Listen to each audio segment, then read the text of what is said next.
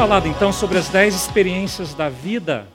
Não é um assunto fácil, porque não é que eu esteja vivendo tudo o que significa essa vida. Às vezes eu me sinto muito inadequado quando eu digo para nós aumentarmos a experiência da vida, para nós desfrutarmos de mais intimidade com Deus. Às vezes eu me sinto como se eu estivesse na varanda de uma casa e dentro da casa está Deus. E eu estou olhando para Deus na, na, no buraco da fechadura. E eu estou vendo Deus, mas e eu sei que eu posso entrar na casa. Eu sei que eu posso cear com Deus e desfrutar mesmo de Deus na sua intensidade máxima. Mas às vezes a sensação é que existem coisas lá fora que ainda me prendem. Eu não sei se você sente assim, que Deus, esse Deus grandioso, tremendo, e que nós temos sim uma experiência com Ele, mas às vezes a sensação é que estamos experimentando apenas olhando pela, pela fresta da janela. E na verdade é que nós não estamos prontos para ser íntimo de Deus da maneira como Jesus Cristo era íntimo, não é? Nós não estamos prontos. E eu tenho orado ao Senhor para que esse aprendiz que eu sou, esse amador, esse principiante em intimidade com Deus, aprenda mais o que significa isso. Se prostre diante desse Deus em adoração. E é exatamente isso que eu vou falar hoje, que para nós vivermos a experiência máxima, nós precisamos da adoração. Adoração é algo essencial para a nossa vida. Não sei se você já parou para pensar isso. Nós costumamos relacionar adoração com o cristianismo, mas, na verdade, não existe um ser humano que não adora. Não existe ser humano que não adora. Todos adoram. A questão não é se adoramos ou não, a questão é o que adoramos. Porque nós podemos adorar corpo, um romance, uma relação sexual, nós podemos adorar a fama, dinheiro, materialismo, qualquer objeto e pessoa, nós podemos adorar. Então, é exatamente isso que caracteriza a idolatria. Quando nós adoramos um outro ser, um outro objeto, que não é infinito, que não é eterno, quando nós adoramos uma outra coisa que não é Deus, isso é idolatria. Isso é um ídolo em nossa vida. Nós substituímos a glória de Deus por reflexos ou representações pequenas dessa glória. E é exatamente isso, então, que eu queria falar sobre para vocês. João Calvino, interessante que ele comenta que nós somos uma fábrica infindável de produzir ídolos. Nós somos muito bons nisso. E nós pulamos de um ídolo para o outro. E quando nós agarramos um ídolo, nós tentamos usar, é, nos aprofundar e ter, tirar a experiência máxima daquele ídolo, daquele objeto, daquela pessoa, para ver o quanto essa pessoa, esse objeto é capaz de preencher esse, esse vazio que existe dentro de nós. Blaise Pascal também ele comenta que todo ser humano ele tem um recipiente infindo e vazio dentro dele, e que ele está à procura de preencher a todo tempo. Só que o problema é que muitas vezes nós sentimos como é, cisternas rachadas, porque a gente vai preenchendo o nosso interior, vai buscando isso, e, o, e a situação, a circunstância da vida nos oferece muitas opções, e nós vamos pegando tudo isso e tentando encher esse recipiente vazio que somos, mas existem rachaduras, e tudo vai escorrendo, vai es... e nós não sentimos. Vida completa exige a experiência da adoração a uma fonte infinda. Nós nunca seremos mais preenchidos do que a fonte da qual bebemos. Se a fonte é deficiente, nós seremos deficientemente preenchidos. É assim que funciona.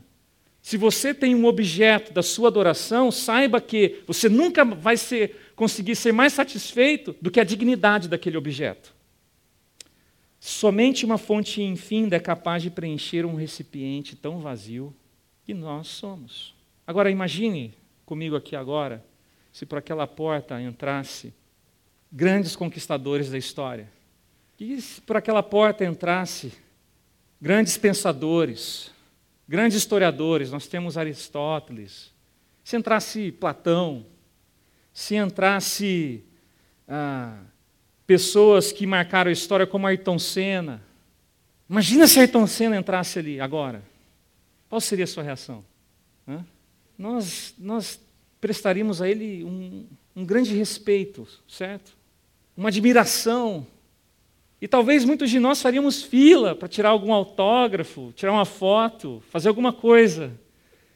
E talvez ficaríamos ali uma roda em volta de Ayrton Senna e de outros lá. Quem gosta mais de história ficaria com os historiadores, quem gosta mais de filosofia ficaria com os pensadores. Na curiosidade para tentar extrair alguma coisa desses homens. É isso que nós faríamos. Agora, imagine se por aquela porta entrasse a pessoa a quem nós dirigimos o nosso louvor hoje. Imagina se por aquela porta entrasse Jesus Cristo em pessoa. Qual seria a nossa reação? Seria algo muito diferente. Não seria apenas um respeito, uma admiração, uma curiosidade, mas uma profunda entrega de adoração. Nós chegaríamos e, e numa atitude de reverência e humildade, nós nos encurvaríamos diante de Jesus. Porque Jesus sempre foi, é e será muito mais do que um grande pensador, do que um grande historiador, do que um grande líder que marcou a geração. Ele é muito mais do que ser humano, Jesus é Deus.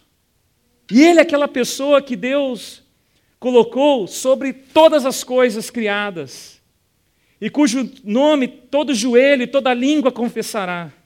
Esse é Jesus. Então, reconhecer essa grandeza de Jesus é adoração. Isso é adoração. Interessante que no Antigo Testamento, quando se fala em adoração, geralmente se usa a palavra hebraica ravá, que significa prostrar-se diante de. E esse prostrar-se diante de Deus é esse sinal de reverência, de admiração, de temor. Não é um prostrar simplesmente religioso. Não é simplesmente fazer o tipo de um sinal da cruz e beleza. Mas é um, é um, é um emblema, uma ação externa que exprime uma atitude interior de contrição. Não é um mecanismo automático, mas é uma resposta natural de um coração que está reconhecendo a beleza, a glória de Deus. Isso é adoração. Porque quando nós estamos em contato, quando o ser humano vê a glória de Deus, quando é colocado diante dele isso, é impossível, é impossível ele não se prostrar em adoração. É por isso que a palavra de Deus diz que no final, quando Deus fechar a história, selar a história, não haverá um joelho que não se dobrará. Mesmo os incrédulos, naquele momento, eles terão de reconhecer: eu estava errado. Tamanha é a glória de Deus. Nenhum homem consegue resistir. Nenhuma filosofia consegue resistir. Nenhuma sabedoria humana consegue argumentar contra isso. Isso é adoração. Adoração no Novo Testamento, geralmente se usa a palavra proskinel, que também tem uma relação com esse prostrar-se diante de Deus. Inclusive, uma passagem bem conhecida é quando Jesus está com a mulher samaritana, lá em João capítulo quatro, e essa mulher estava tentando preencher o seu recipiente tão vazio, procurando homens em sua vida. Já era o quinto homem que ela estava ali vivendo com. E Jesus sabia disso. E ele fala assim que Deus está procurando aqueles que o adorem, que se prostram, não como uma religião, não pensando no lugar, mas em espírito e em verdade. Porque essa foi a pergunta da mulher a Jesus. Onde nós devemos adorar Jesus? Alguns falam que é lá no monte é, de Jerusalém, outros falam que é aqui e tal. Não é lugar, não é religião, não é forma, mas é espírito e verdade. Então Deus busca adoradores não somente aqui na terra, mas na eternidade. E lá no céu a nossa adoração a Deus vai ser infinitamente mais livre, franca, desimpedida, completa do que hoje, amém? Agora, por que, que Deus, então, ele fala que ele está procurando adoradores? Será que Deus é esse Deus que tem déficit de atenção? Parou para pensar nisso? Por que, que Deus fica pedindo todas as coisas para si? Por que, que Deus parece ser tão egoísta às vezes? Eu quero toda a glória para mim, não quero dividir a minha glória. Por que, que Deus, às vezes, parece ser esse Deus que está preocupado tão somente em receber a glória? Pô, dá um pouquinho, Deus, né? Divide um pouco. Será que seria que Deus ele precisa de nossa adoração? Deus não precisa de nossa adoração. Agora, se ele não precisa de nossa adoração, por que, que ele nos chama? Porque ele está procurando adoradores. Por quê? Deus sabe que é somente na experiência da sua glória, da sua beleza e da sua santidade, é que conseguimos experimentar vida. Quando ele diz que está à procura de adoradores, não é para o benefício dele, porque ele não precisa de nada. Ele já tem toda a glória em si. Mas ele fala isso para o nosso benefício, porque é nós quem precisamos dele. E a experiência na adora- da adoração é essa, é nós experimentarmos a glória, a beleza de Deus e sermos saciados. E não queremos mais sair dali. Amém? Então, todo domingo, quando nós nos ajuntamos, nós temos é, esse convite de Jesus. Olha, estou à procura de adoradores assim. Mas não é para o meu benefício, é para o seu benefício. Para que você seja cheio, esse recipiente infindo, vazio que você é, seja preenchido pela infinitude da beleza e da glória de Deus. Ah, hoje no cenário brasileiro evangélico, a experiência da adoração, nós vemos isso em cultos, espetáculos musicais, shows, é, tem se tornado cada vez mais popular. Eu lembro que na minha, na minha época, né, é, é chato falar isso, porque né, a gente vai percebendo que a gente vai envelhecendo, né? Mas na, na época da minha é, juventude, né, do começo dela, uh, não era tão comum assim ter, uh, uh, não era tão difundido assim ter essas experiências de louvor nos cultos e shows e tudo mais. Uh, hoje o cenário brasileiro evangélico, é muito fácil você identificar como isso tem sido difundido. A gente tem um ambiente meio que nostálgico, as luzes, o, o, o som, é, todo esse ambiente favorecendo a que as pessoas tenham as sensações de adoração. Né? E hoje, adorar a Deus assim, no nosso, na América Latina como um todo, está na moda. Está na moda você participar de uma igreja e ouvir uma banda musical que te convoca e convida a essas sensações. E as pessoas, então, têm curtido isso, têm curtido o ambiente da adoração. Eu acho que nunca em toda a história da América Latina nossos cultos musicais estiveram tão abarrotados, tão difundidos, tão cogitados quanto os dias de hoje.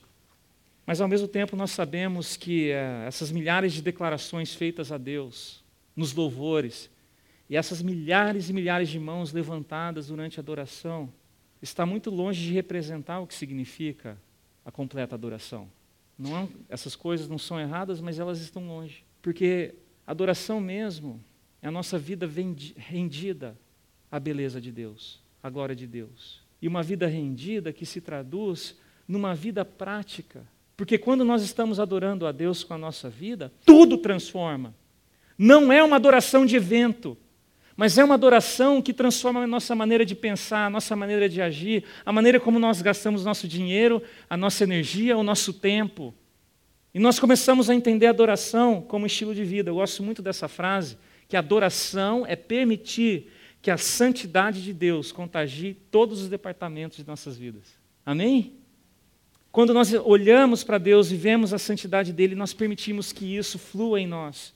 Talvez a nossa geração se compare em boa medida àquela que o profeta Isaías diz, lá em capítulo vinte e nove, que esse povo se aproxima com seus lábios e me honra.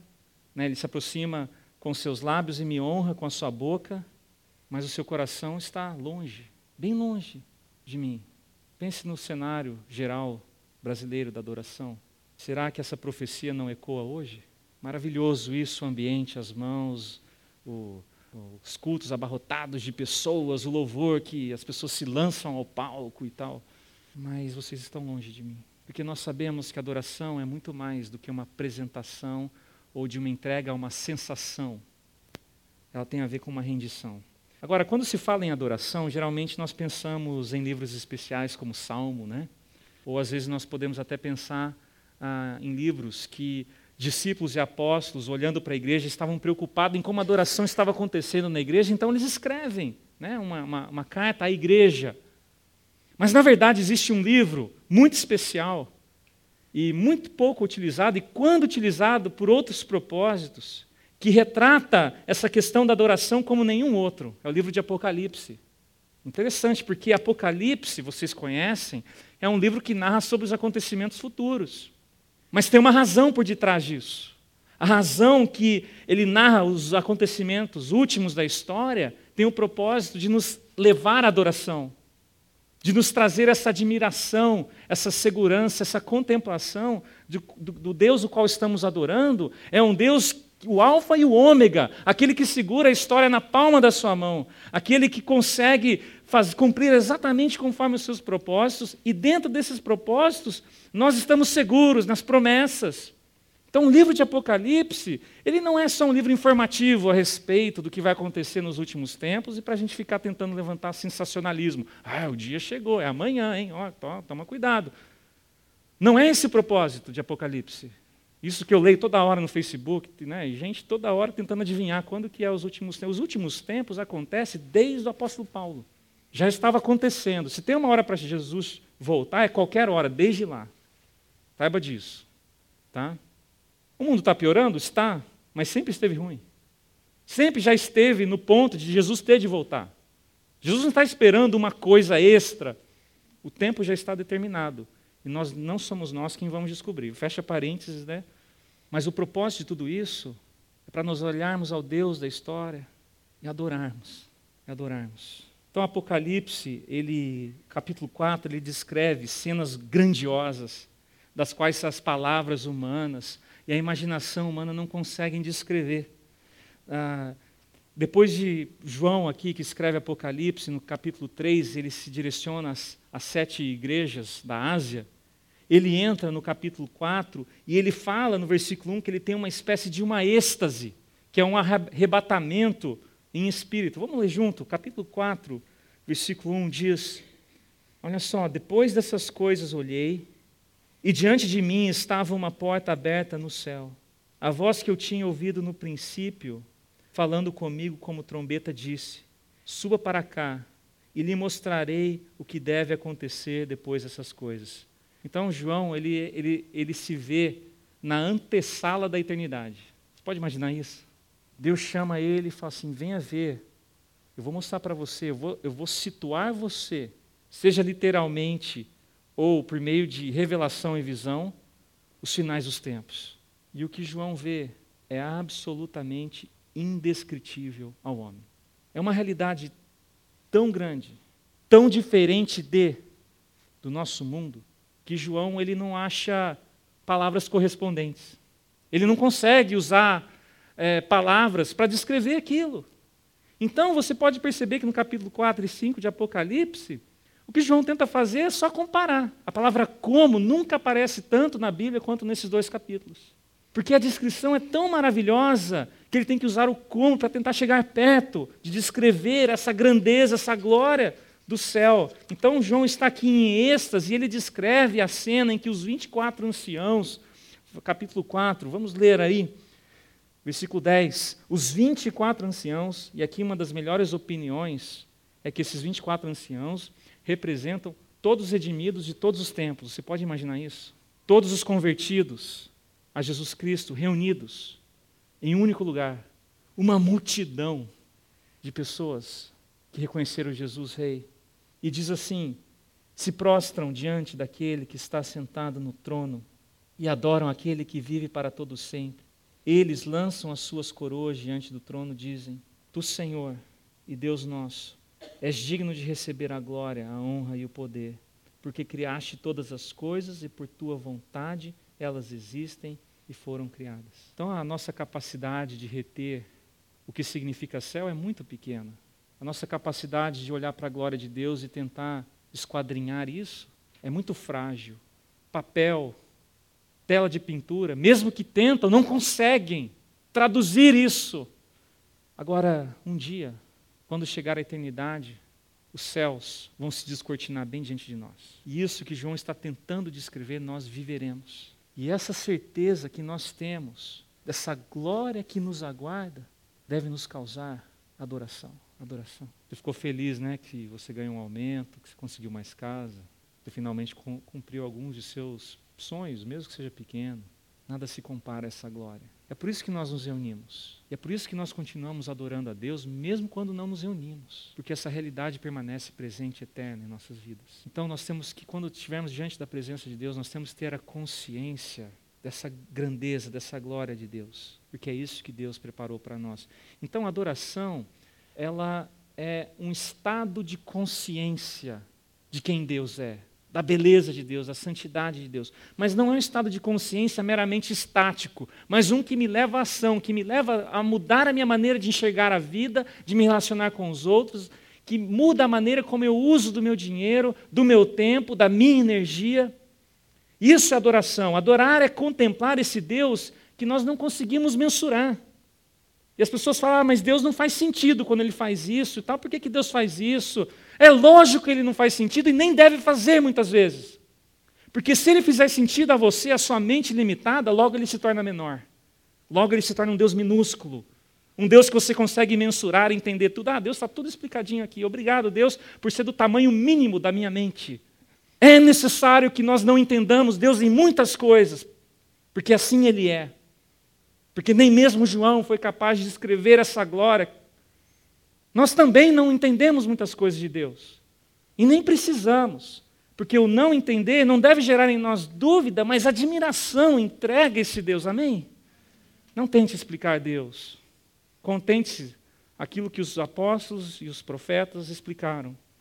Adoração é permitir que a santidade de Deus contagie os diversos departamentos de minha vida. Então, se Jesus entrasse para aquela porta, eu tenho certeza que você não faria aquilo um evento na sua vida de se prostrar e, ah, agora ele foi embora, então vou continuar o meu domingo e a minha segunda. Aquela glória mudaria a sua vida. O amanhã seria diferente, você lembraria. Porque esse Jesus que já veio, que já apareceu, é um que vai voltar. E que ele já descreveu o final da sua história. E não uma história mínima, uma história que termina num túmulo, como vimos semana passada. Mas uma história que tem conexão ao reino eterno de Deus. É por isso que nós adoramos. Nós não adoramos a Deus apenas pela sua pessoa, mas pelo seu reino. O reino de Deus é maravilhoso. Grandes pensadores, políticos poderosos, conquistadores, sonharam, mas não tiveram a competência de fazer um mundo grande, de fazer um reino maravilhoso. Porque faltou poder, faltou suficiência, faltou recurso, faltou sabedoria, faltou anos de vida. Não conseguiram. Jesus Cristo tem tudo isso de sobra. É esse Deus que nós louvamos. As ilhas, os animais, a natureza e todos os seres criados, eles esperam em Jesus, aguardam. Eles quase que clamam em alta voz. Aguardam ansiosamente esse dia em que o reino de Deus ele será revelado com a sua justiça, com a sua retidão, com o seu amor, com o seu esplendor. Israel espera por esse dia, a igreja espera por esse dia, nós aguardamos esse dia. Todos os reinados deste mundo, embora hoje não confessem Jesus Cristo, muitos aguardam, em última instância, esse dia. Nós o louvamos porque um dia esse reino será uma realidade literal para nós. E é isso que João está dizendo para nós, capítulo dezenove, agora dá um pulo, versículos seis e sete, olha só o que ele diz. Então ouvi algo semelhante ao som de uma grande multidão, com, como o estrondo de muitas águas e fortes trovões, que bradava. Aleluia, pois o Senhor, o nosso Deus, reina, o Todo-Poderoso. Regozijemo-nos, vamos nos alegrar e dar-lhe glória, pois chegou a hora do casamento do Cordeiro e a sua noiva, que é a sua igreja, que já se aprontou. Enquanto esse dia não chega, o que a gente vai fazendo? A gente vai se aprontando. A noiva vai se embelezando. Sim, nos cultos, sim, mas também na segunda, na terça, na quarta, todos os dias da semana. Nós vamos nos encorajando uns aos outros fora do culto. É no grupo pequeno, é na comunhão, é no encorajamento, para nós não, nunca esquecermos que a razão principal e que a, a experiência máxima da vida é a adoração. E é isso que nós precisamos lembrar. Em meio desse mundo que muitas vezes nos parece tão caótico, tão injusto. Mas ele não é nosso. Nós estamos de passagem. Existe o reino de Deus. Essa glória que deve dominar o nosso coração. Então, adoração é valorizar a glória de Deus à altura daquilo que essa glória é. E olha, eu digo para você, é por isso que muitas vezes eu me sinto inadequado diante de Deus. Porque o dia que eu ver valorizar a glória de Deus à altura do que ela é, pode saber que eternamente eu estou satisfeito. Eu aguardo esse dia, eu aguardo. Mas enquanto esse dia não chega, eu tenho vislumbres. Eu olho pela fechadura da porta. Mas eu quero mais do que isso. Porque Jesus e Deus quer que eu entre, eu sei com Ele. E E quão gloriosos são aqueles dias que nós, de fato, fazemos isso, não é? É por isso que eu sou um amador, um, um principiante na adoração, porque eu ainda não cheguei lá. Ah, eu tenho que aprender, então, a conectar as minhas atividades diárias à glória de Deus. Eu vou na academia, mas se eu for na academia, né, Levimar? Nós vamos junto lá. Levimar fica fazendo eu sofrer.